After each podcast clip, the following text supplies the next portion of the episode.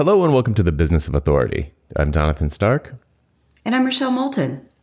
Today we're going to talk about taking your summer back. Oh, who doesn't want that, right? Yeah. I have a suspicion that the dear listener is probably thinking we mean one thing when really we mean another, but we can get into it.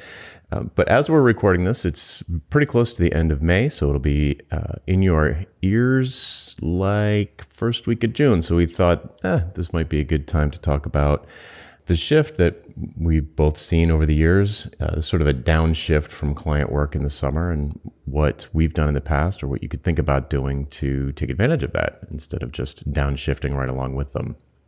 Yeah, yeah. I mean, I like to think about it in terms of asking yourself some big questions.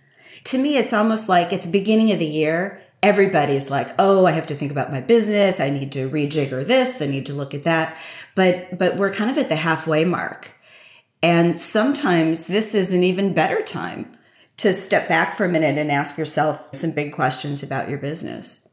I think maybe along with that, if that sounds intimidating, even if that is too much and you're like, well, okay, and then you're just like, I'll get around to that, but then you don't.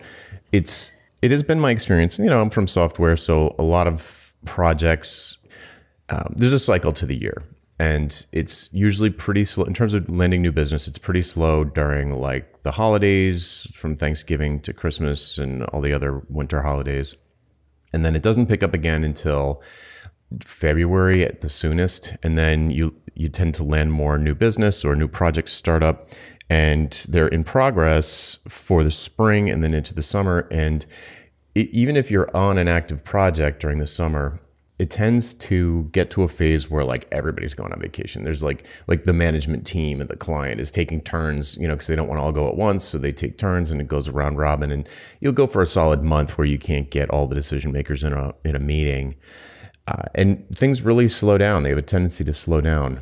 Uh, and then they pick back up in September. And then from September to like November is you've got about 100 days to try and land new business. Like that's when really, really want to crush it, go into sales mode, really be doing outreach or whatever it is that you do to attract new clients it's kind of like spring and fall are the times that I have found it's good to ramp up sales or that sales happen, whether or not you ramp it up. That's when people are thinking about spending money. And then summer and winter are kind of like for uh, things that are in progress to just sort of play themselves out. But in both of those time periods, people tend to go on vacation and heaven forfend if you're billing by the hour or anything like that. Things are or even if you're not things are probably going to slow down in terms of communication and getting decisions made. And you could just be like cool i want to go on vacation too or cool i'm you know i'm going to chill over the summer or whatever it might be. But if you're running your own business i think it's cooler to take advantage of that essentially free time to either think big thoughts about what your strategy is for the year, maybe look at your spreadsheets of income from various things and say, okay, how am I trending for the year? But also, maybe it's time to write that book. I can remember one summer when I I was like down in the woods with my computer, kids are swimming, and I'm just like cranking out an Android book. It's a great time to catch up on all that marketing stuff that you know you should be doing, but you haven't been. Maybe it's a good time to create a course that's around your area of expertise, make like a video course or a book, or put together a workshop, brainstorm some new products or services. All, all these sorts of things, I think, uh, with this extra free time, it'd be time better spent to do that than, say, like going down a YouTube rabbit hole or like Netflix and chilling.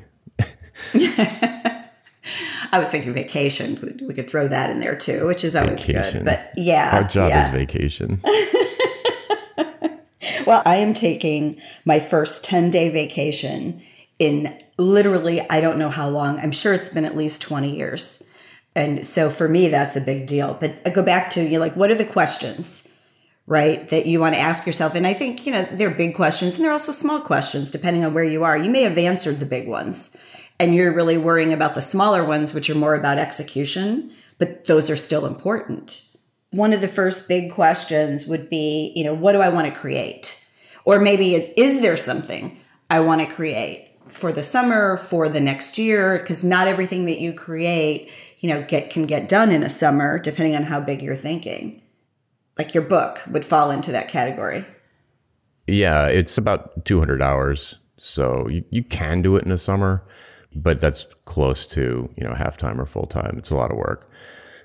But certainly you could say, okay, uh, I know I'm going to have a busy, ideally, I'm going to have a busy sales uh, period in the fall. What can I do now to prepare for that? Like if you want to just talk totally tactical, just just plan a uh, an outreach campaign or just some kind of marketing campaign for you know to kick off uh, after what is it Labor Day in September. That's pretty much the the kickoff and say, well, what am I going to do? Uh, maybe I could get all this content ready. Maybe I could um, start crafting a bunch of blog posts. I could start making lists of people who I should do outreach to.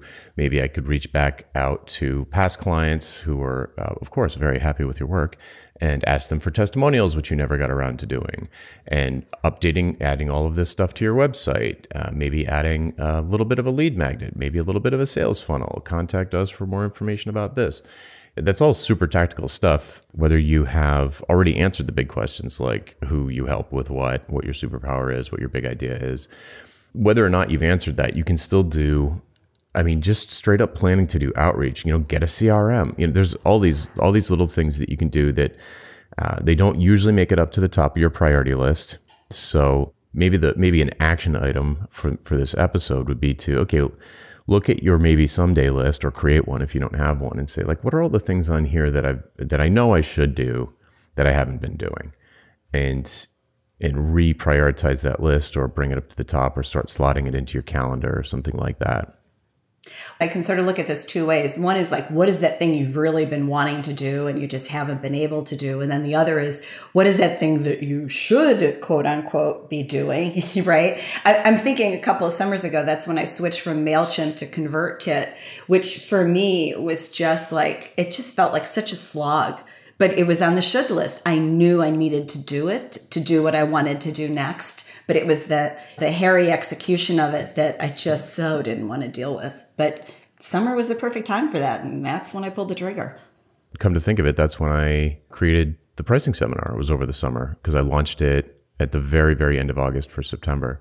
Yeah, because um, September's prime time for that. I mean, in terms of releasing a new program. Back to school. yeah, it just doesn't change even when we're not in school anymore. Yeah, it's like built into your cycle.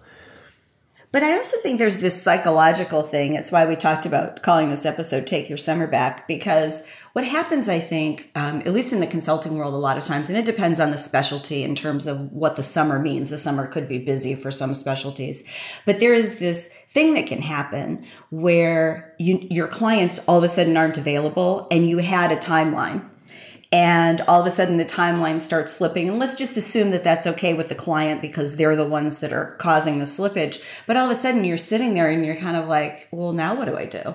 I had this big project.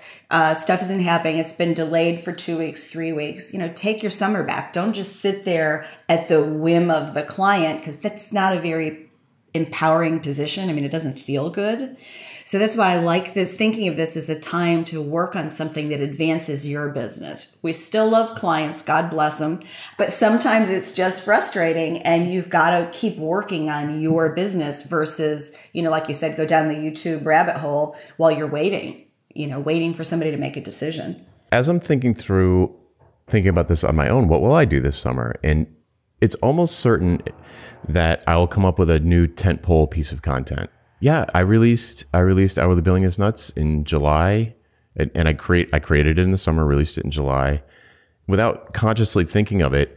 It must be that I just feel that slack time, and I'm like, oh, great! Finally, I have time to get to this thing that I've been thinking about since probably January, and I've got this opportunity to create. See, like the the thing that makes me the YouTube rabbit hole thing, and that kind of makes me feel like I'm trying to think what what do I do in summers when I don't do that? It's definitely not chill because I'm not like a that kind of a person. I don't think you have it in you. yeah, I vacation stresses me out severely. It's like very stressful. Packing up two kids and like trying to get it's like going like my life rules. Like my daily life is the best. So like switching to something else is not usually that much fun so anyway, uh, so that's not what I usually do. But what I'm trying to think, what do I do? I don't know. I don't know. I'm sure. I'm sure the time just disappears. It just like gets wasted. I mean, whether used or not, it goes away. So yeah. Those of us that like get excited about an idea, there's something about having a great idea to work on in the summer that's just energizing. And, you know, I've done the same thing as you, and mine has been a little bit more intentional because summer, as long as I've been doing this kind of work, summer has always been pretty quiet. Every once in a while, something big will happen, but usually summers are quiet. So it's, I love having that to look forward to. And the idea that, that my phone isn't ringing could make me feel very stressed if it was January, but somehow in July and August, it's, it's, energizing not having that phone ringing. You know, you can concentrate on your stuff, your ideas, uh, your business. Yeah, I mean, if I had a wish for the the dear listener, it would be to come to the end of August and have a new thing, like a, a non-trivial. No, I'm not talking about a blog post. I'm talking about like something substantial that they kind of have to show for it. For, you know, for the summer, the extra time that they've snuck in here and there while clients were down and created this thing that they can then use as a sort of uh, gravitational pull throughout the fall, you know, when they're trying to attract clients or booking conference, you know, hell, I just came out, I self-published a book or I, can, I have this new course that's specific for these kinds of people.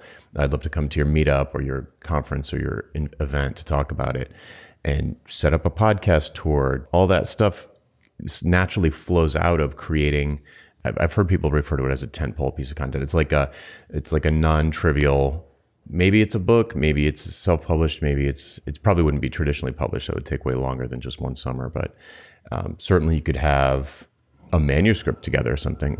Sometimes you have to ask yourself the question: Is am I in the right place? Sometimes I would say shape. You know, is like physically, mentally, emotionally to do whatever you've got planned for the next phase. So let's say that you're going to write a book and it's your first book and you, have been agonizing over it. And listen, I've had clients who've agonized over writing a book for 10 years. I know people agonize over this one in particular. Sometimes maybe you use this block of time to figure out what do you need to do to be ready for this next thing. And I don't want to like I don't think it takes 10 years to be ready when you're focused on it, but if there's something you can do to get yourself out of where you're at and catapult you into the next thing. Sometimes it's a mindset thing that you're big enough to play on the on the stage that you want to play on. Sometimes it's that uh, maybe you've been ill or you've been busy with small kids and they're getting a little bit older, but you kind of need that that push. Sometimes the summer is good for that too. I think. While you were talking about that, I was thinking of other things I do in the summer because I, I, I love the idea of coming up with like even a short book or a proposal, getting it accepted, something um, but like you said, that's a pretty stressful thing for people. They might not know what they want to write about. We've talked before about how to time a book and wh- whether or not you're ready. Not everyone's ready to write a book for whatever reason. Another thing I've started doing probably three years ago. This is maybe a little embarrassing. I should have been doing it all along. But maybe three years ago, I approximately I started to really diversify the kinds of income streams I had. Before that, it was just client work. I just did retainer engagements where people would pay me by the month to advise them about, especially um, mobile web type initiatives. They'd have a big project, they're redoing their entire website, uh, it needs to be mobile friendly, that kind of thing. I really just did one thing, but for multiple clients. Then in 2016, and I had I had a book and stuff, but it, I didn't really think about that income because it was through a traditional publisher and you didn't really get that much visibility into it. But then in I think it was 2016, I launched a book and then, you know, self-published book and I put together a course and I put together a mailing list and I started selling lots of different kinds of things, coaching, I did road mapping sessions for a while, individual phone calls. I had all of these different kinds of work. So I started tracking them individually to get a sense of projections for the year. So the summer, the beginning of the summer is a perfect time. You know, you've got like five, six months behind you for the year, and there's enough data there to look back and look at a spreadsheet and say, okay, maybe I created a couple of new things. Let's say, uh, I changed the way my coaching program worked. Okay, so let me look back and see, all right, let's just say these numbers continue roughly as is for the rest of the year. Where does that land me? Okay, that's interesting. If I was going to double down on one of these and throw another one away, what effect would it have on my numbers? So I kind of play around with this spreadsheet and I think I think to myself like, oh look, I'm only making X. Best case scenario, I double my sales for this for X for this particular offering by the end of the year. What would that look like money wise, and how what kind of pressure would that put on me? You know, like how leveraged is it really?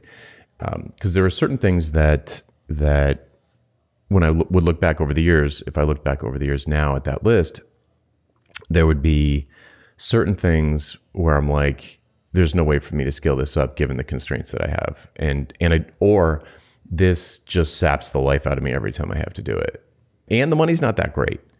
So I can look and see, like, I can look at the list and say, all right, which one of these things I sort of I sort it by different things. Like you might think, oh, sort it by the highest revenue.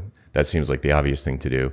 But when I look at it, I, I sort it by which ones are the easiest for me to deliver the most impact. So I'm like group coaching, let's say. It's it's really low pressure. It's pretty easy for me to help people in that format. The money's pretty good. It's not great, but it's pretty good. And guess what? It could scale way up. So, should I spend more time focusing on that particular thing and less on something that's more high intensity and takes more of my attention, eats up more of my attention? It's not just, well, it is just leverage, but what I'm doing when I think about the costs of providing each of these things, because the costs are, the financial costs are almost zero but the time cost and the stress costs are the things I'm considering. So I look at it like, how stressful is this? How much time does it take? How draining is it?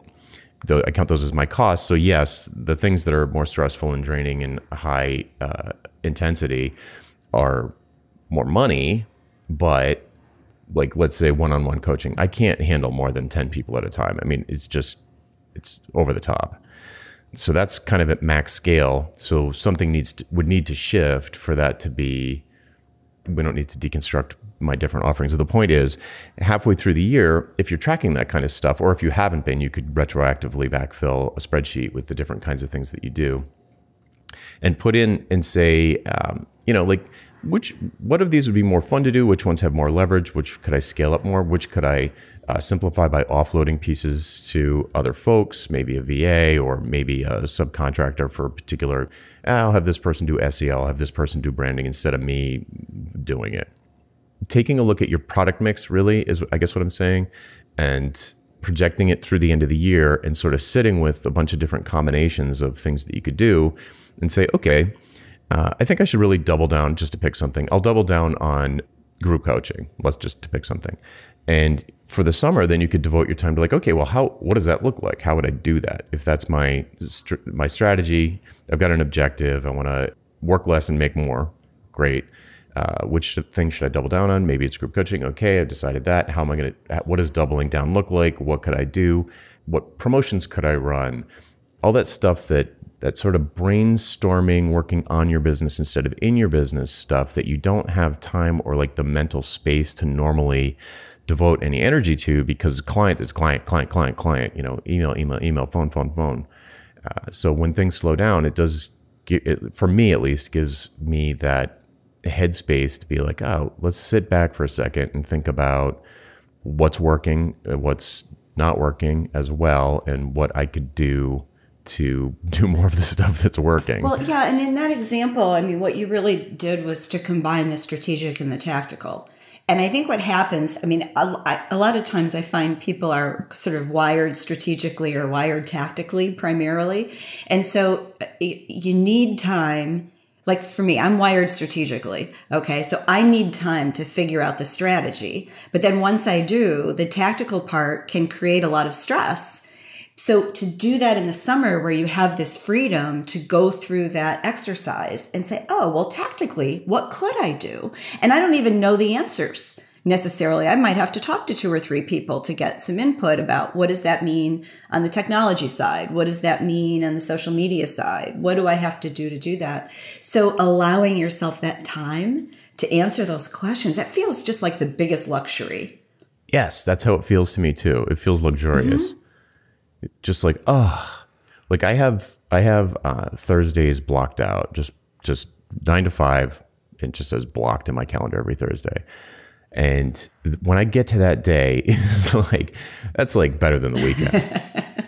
I'm like, I'm just like, oh, what am I gonna fix today? Like, what has been getting ignored? It's just the best feeling. And the summer does, you know, historically, the summer has felt like a extended Thursday to me because it does slow down. Yeah. Well, you know, I'm thinking um, back when I had a, you know, a firm of people, one of the things we did once a year and more often if something in particular came up is we would go through our client list and we would literally physically sit around a table and we would rank the clients we wanted more of and the clients we couldn't wait to get rid of. It was really challenging for me because I knew which clients brought in the big revenue. So if if I had a bunch of consultants telling me we don't like them, at some point I'm going to have to drop that client or work with that client to do something differently because in in those situations the consultants were actually more valuable than a single client. The consultants were harder, the right consultants were harder to get than the right client.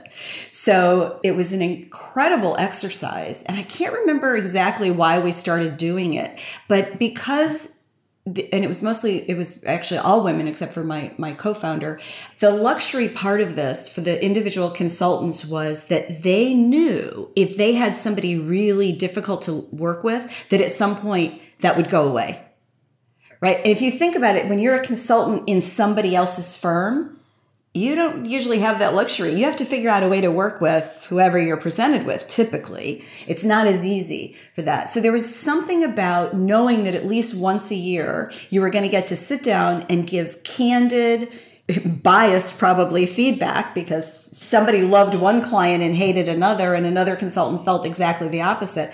But having that freedom to say, no, I don't want to do that work anymore.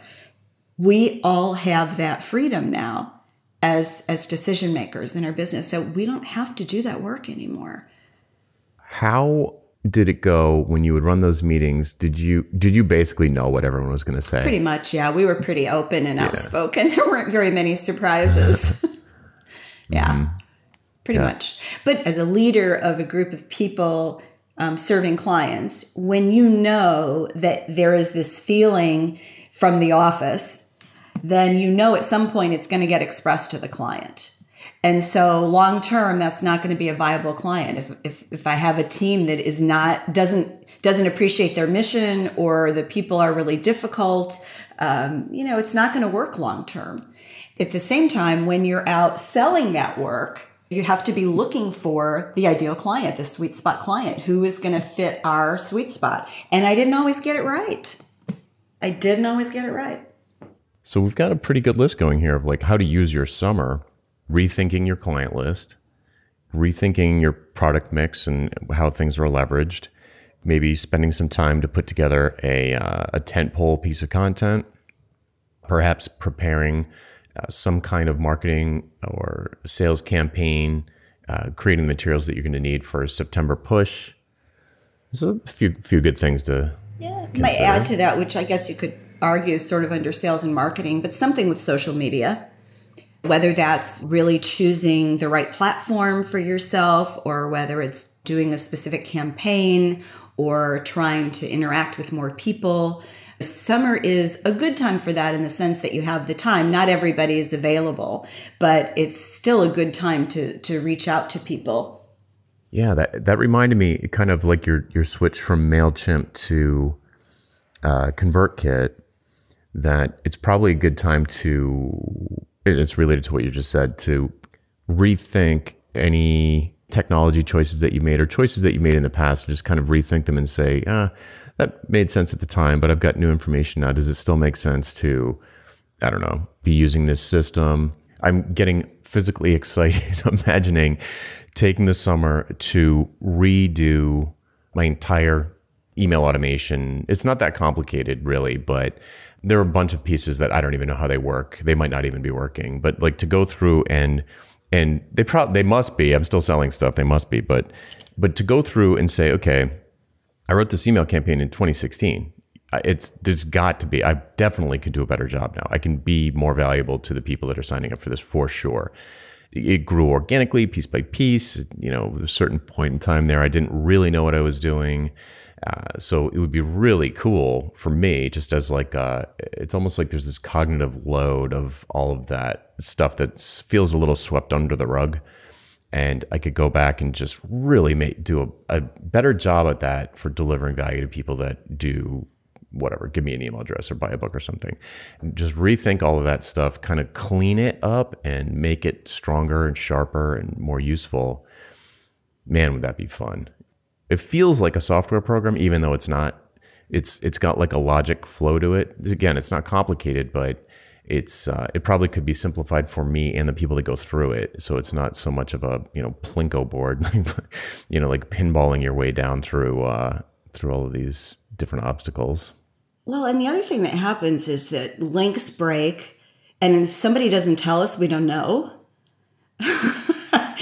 That's frustrating. But when I was um, working on something recently, I kept putting off having to change the sequence in ConvertKit because I saw it as this big, um, this big process right? And I had something like eight different places I had to make these really kind of silly changes, but they needed to be done. And I put it off and I put it off. So finally, I said, all right, I'm going to do it. And like I set aside a day to work on this. It took me 45 minutes.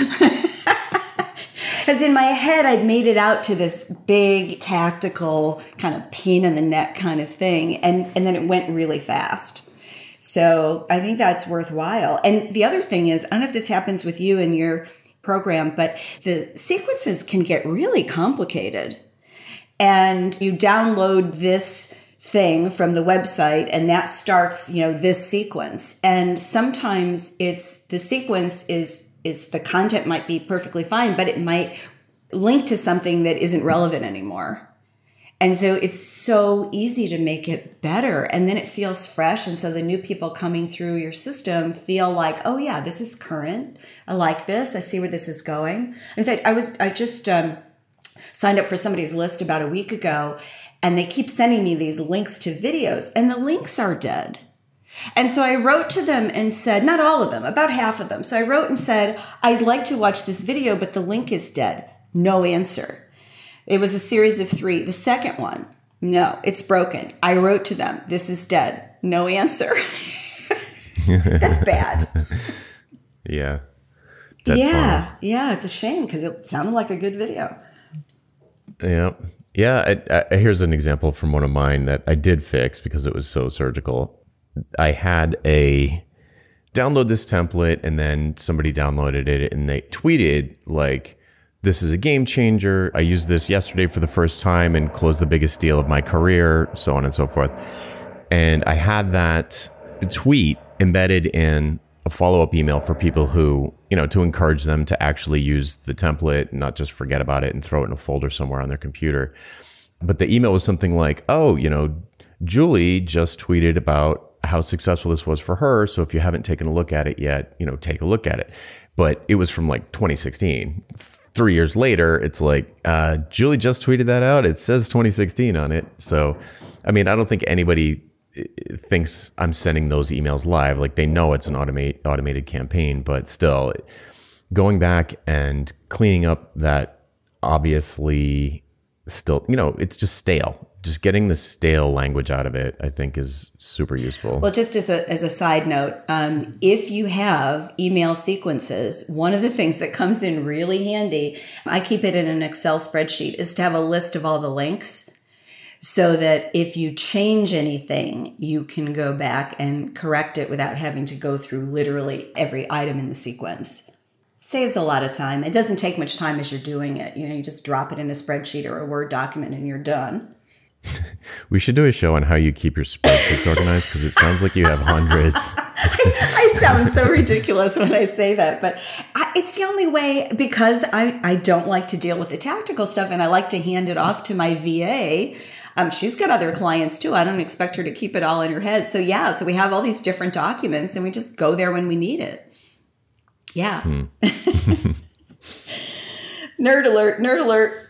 Cool. All right. Well, I feel like I feel like we've given people a lot to chew on here. There's probably six different ways that you could take advantage of your Slack time in the summer to work on your business, make things better for your existing clients, make things better for your clients to come, perhaps get more business in the fall based on some materials that you put together over the summer, lots of things. Well, and don't let us vacation shame you either.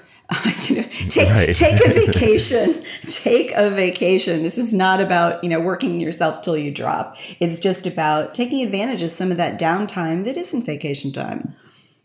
I agree with that, and I want to kind of pile on and say that here's the thing that I wouldn't like to hear from people is that oh geez I don't know the summer just like went by and if you're reactive to the slack time and you just you just react to it. And you're just like, oh, I'm, is it, wow, it's been a really chill week or it's been a really chill month. And what that can lead to is the hamster wheel thing. So if you're a little bit more intentional and proactive about it, putting in the groundwork now to create leverage, pretty much everything we're talking about is about creating leverage. If you create that leverage, then you won't have just slack time during the summer. You'll be creating like for all for the next two years you potentially creating slack time in your schedule so that you, your business is running more smoothly you're attracting better leads you're closing bigger deals and you can be working less year round not just when your clients happen to go on vacation so i think that's an important point to make i, I definitely don't want to people to think like yeah vacation shaming is not what i'm trying to do Well, it's really taking your summer back. I mean, you know, if you invest a summer in something and it might save you next summer and you can go off to Europe for 2 months and backpack or whatever it is that floats your boat. It's it's getting not just getting your summer back, getting your future time back. Exactly. Mm-hmm. Cool. All yeah. right. Well, that's it for this week. I'm Jonathan Stark. And I'm Rochelle Moulton. And we hope you join us again next time for the Business of Authority. Bye. Bye bye.